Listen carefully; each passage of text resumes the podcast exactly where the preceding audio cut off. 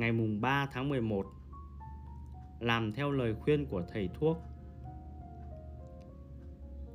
Cũng giống như chúng ta thường nghe mọi người nói rằng thầy thuốc đã chỉ định cho ai đó thực hiện các bài tập đạp xe, tắm nước đá hoặc đi bộ chân trần,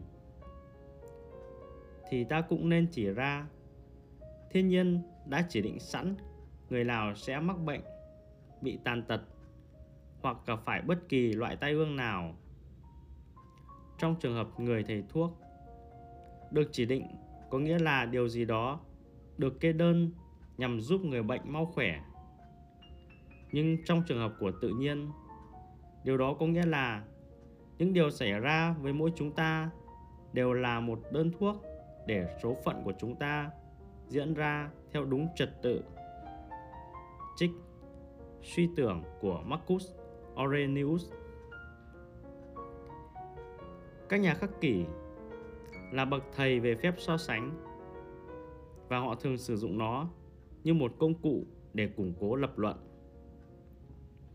Ở đây, Marcus quan sát thấy chúng ta sẽ sẵn sàng đối mặt với những nhiệm vụ khó chịu nếu đó là những điều gắn với cụm từ ma thuật, lệnh của bác sĩ. Bác sĩ nói rằng bạn phải dùng loại thuốc khó nuốt này và bạn sẽ uống nó.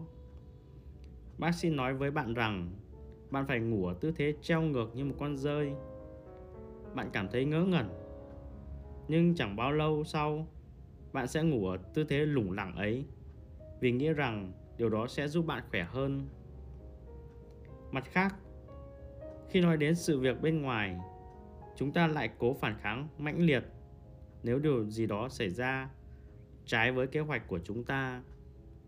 Nhưng nếu việc này là do một bác sĩ đã kê đơn để hỗ trợ ta trong quá trình điều trị thì sao?